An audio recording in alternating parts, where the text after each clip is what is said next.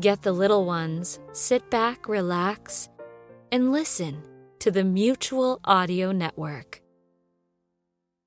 The following audio drama is rated G for general audiences. The following is brought to you in part by James Kinnison, one of our patrons. You can be a patron of Protectorate Productions by going over to patreon.com slash the Protectorate.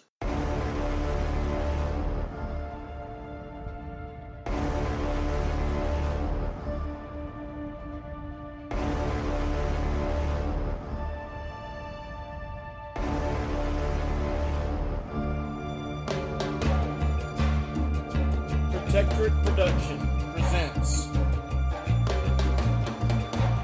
a Lion's Den audiobook and drama podcast presentation of Stronghold.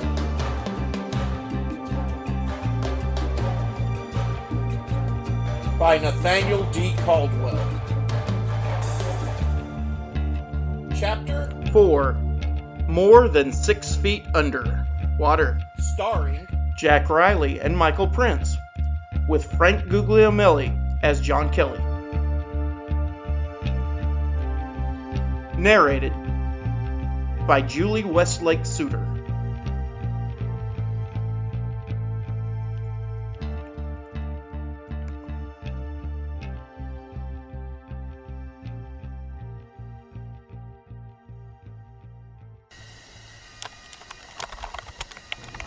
Aqua Council Med Crew Chief John Kelly keyed for life stats. The new patient had been found on an abandoned road. His car crashed and he unconscious. Apparently, the job was done by a bullet wound. The car's windshield had been shattered, so he couldn't tell if the man was shot in or out of his car. His group had checked for ID, but to no avail. He was just another John Doe. Life stats came up, and they didn't look good. The computer registered that MedCrew had discovered both arms broken and his vital signs slowly fading. One of his lungs had been punctured by one of three broken ribs. At least there was no detected brain damage. Any, uh, problems, John? John turned around and saw the one person he needed to see. Mr. Wright, have you analyzed the results of this man's injuries? I'm transferring that information to your medical databanks now. Instantly, the members of MedCrew saw the results of their test. John Kelly looked at the results in amazement. So, it was the particles from the bullets that kept us from noticing the extra wound? Not just any particles. The particles were apparently part of an attempt to hide both bullet wounds. The bullet's coatings were meant to burst off at impact and uh, prevent most types of detection. It's my belief that the perpetrators wanted it believed this man died of an automobile accident. Amazing. Yeah, whoever did this, he's a genius. Circumstances prevented his plan from coming to fruition, however. And now we have all the information we need to diagnose. The head MedCrew officer turned to the man. Thanks. Inform the Aqua Council. We're almost ready. No. Pardon? No. Explain. We're not ready. The man abruptly pulled out a gun. See, I knew somehow that Stewart would escape death, so I stayed at the crash site until someone came along. And then I followed him. Stewart? Uh, the gentleman here. That's all we needed to know.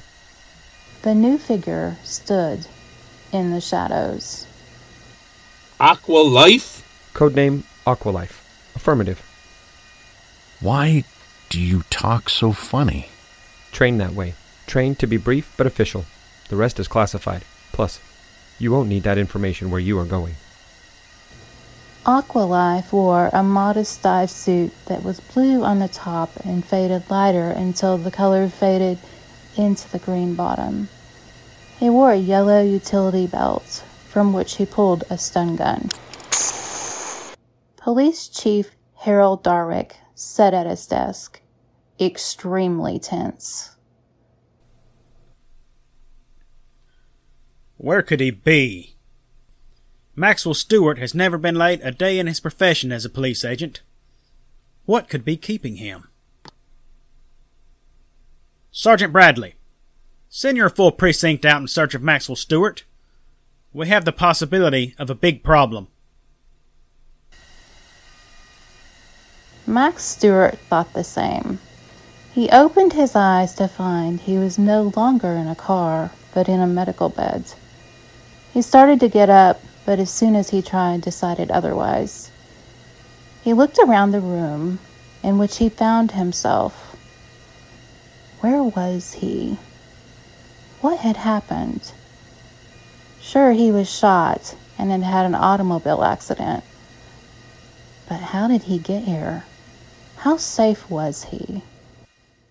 Aqualife came before the council with his prisoner. Approach the council. Identify yourself. The man stood silent, dumbfounded. Identify yourself. Huh? Huh? What? Um, Ben Havoc, sir. Stewart suddenly found he wasn't alone anymore. Hello?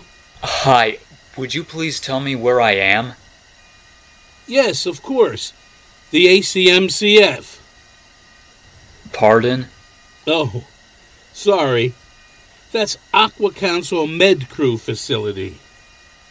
Aqua Council? I'm not surprised you haven't heard of it. It's a top secret organization dedicated to medical and legal research. It's highly patriotic and has just as high security. Why am I here? One of our people found your wrecked car on the side of the road. He couldn't just leave you there. I can't blame him.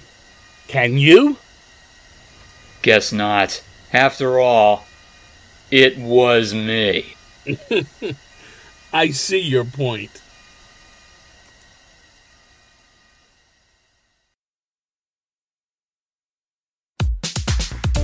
You have been listening to Stronghold by Nathaniel D. Caldwell. Starring Jack Riley as Max Stewart, Michael Prince as Aqualife, with Frank Guglielmelli as John Kelly. Additional voices include Nathan Caldwell, Mike Lynch, and Jimmy David Robbins. Narration done by Julie Westlake Suter. Produced and written by Nathan Caldwell. The opening intro, Outfoxing the Fox, was from Kevin MacLeod of Incompetech. Licensed under Creative Commons by Attribution 3.0. The ending theme, Work, was created by Kevin MacLeod from Incompetech.com. Licensed under Creative Commons Attribution oh. 3.0.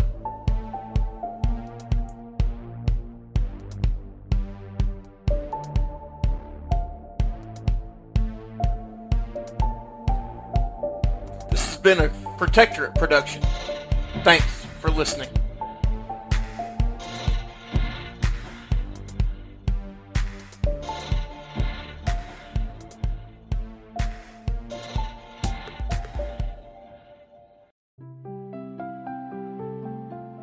If you want a huge selection of audio drama, some of the newest ones out there as they come out, then do find Sunday Showcase on the Mutual Audio Network, which is the new home of the Sonic Society, the world's longest running, largest showcase of modern audio drama.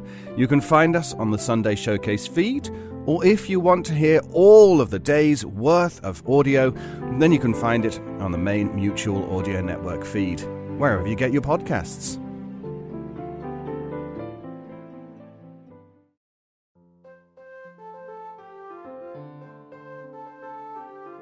The Mutual Audio Network. Listening and imagining together.